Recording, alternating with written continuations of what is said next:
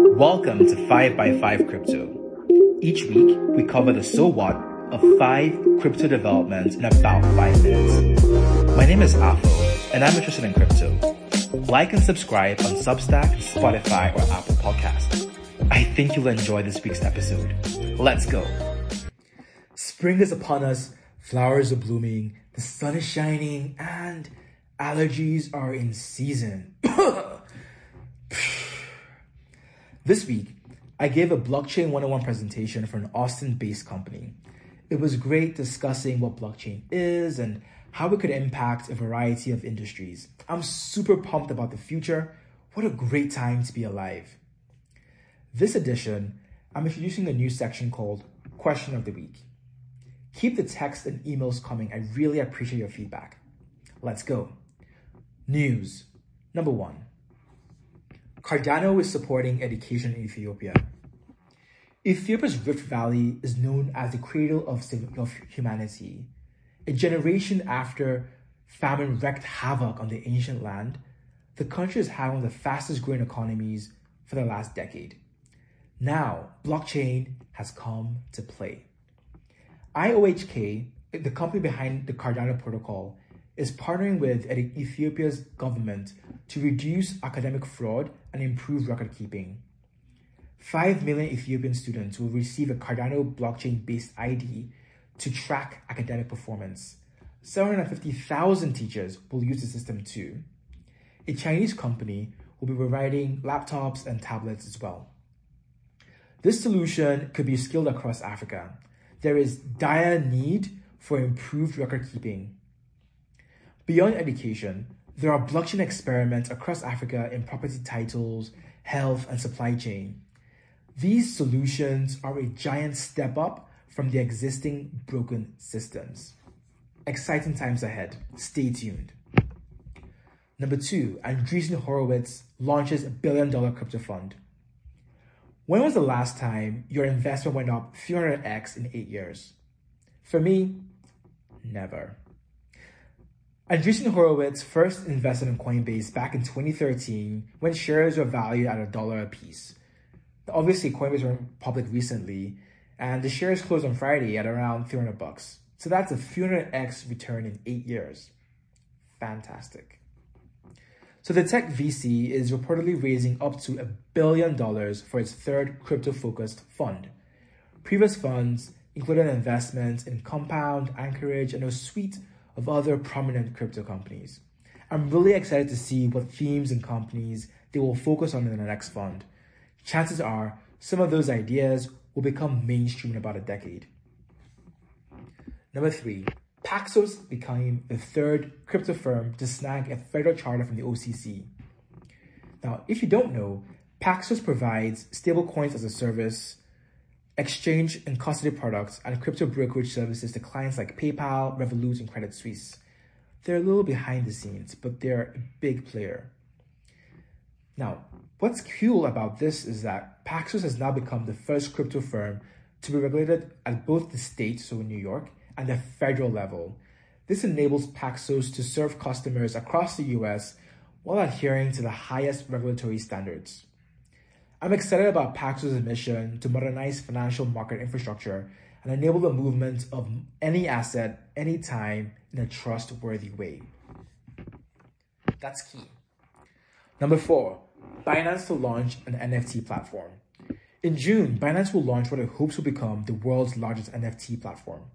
This new entrant will compete against the likes of OpenSea and Nifty Gateway. Now, the marketplace will have two tracks. The premium track will feature artists and exclusive partners. The trading track will allow anyone to buy and sell NFTs. Now, Binance operates the largest crypto exchange in the world. They have a big vision, including payments and now NFTs. They've got a large user base, which is a huge competitive ad- advantage in launching things like this. Number five, JP Morgan completes Bitcoin change of heart. So back up. Jamie Dimon, CEO of JP Morgan Chase, famously called Bitcoin a fraud and threatened to fire anyone who traded it. Later on, he regretted his comments and affirmed his belief in blockchain. True to form, JP Morgan Chase actually launched its own cryptocurrency.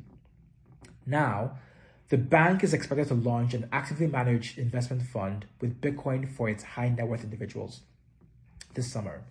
Guess what? The about face is now complete.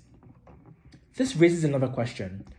Why do we keep on asking legacy companies about technology that is disrupting them? Remember Blockbuster dismissed Netflix?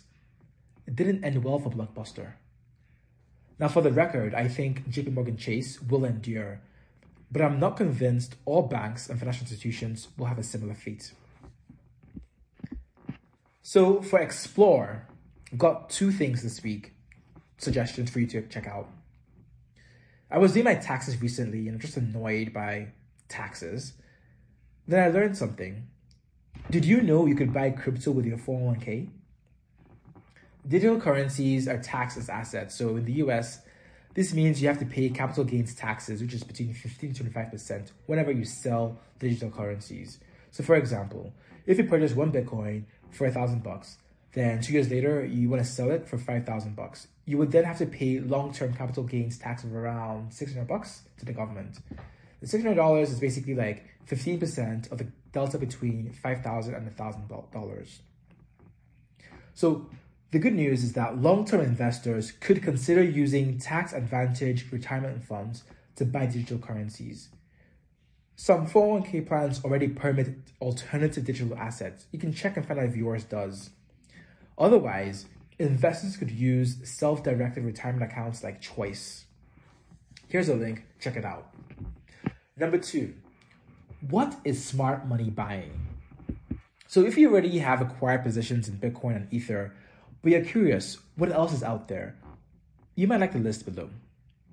Messari is the leading digital assets research house, and they analyzed the portfolio of over 35 crypto focused VCs and hedge funds. And they identified the most commonly held digital assets besides Bitcoin and Ether to be Polkadot, Keep, and Uniswap. Check them out if you're curious. Here's a link to the tweet, and you can see the entire list.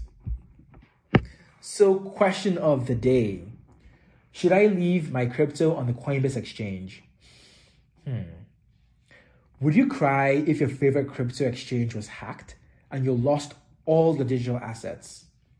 If the answer is yes, then you should consider your strategy. One option is to distribute your assets across a variety of platforms. Something else to consider Bitcoiners love to say, not your keys, not your cheese.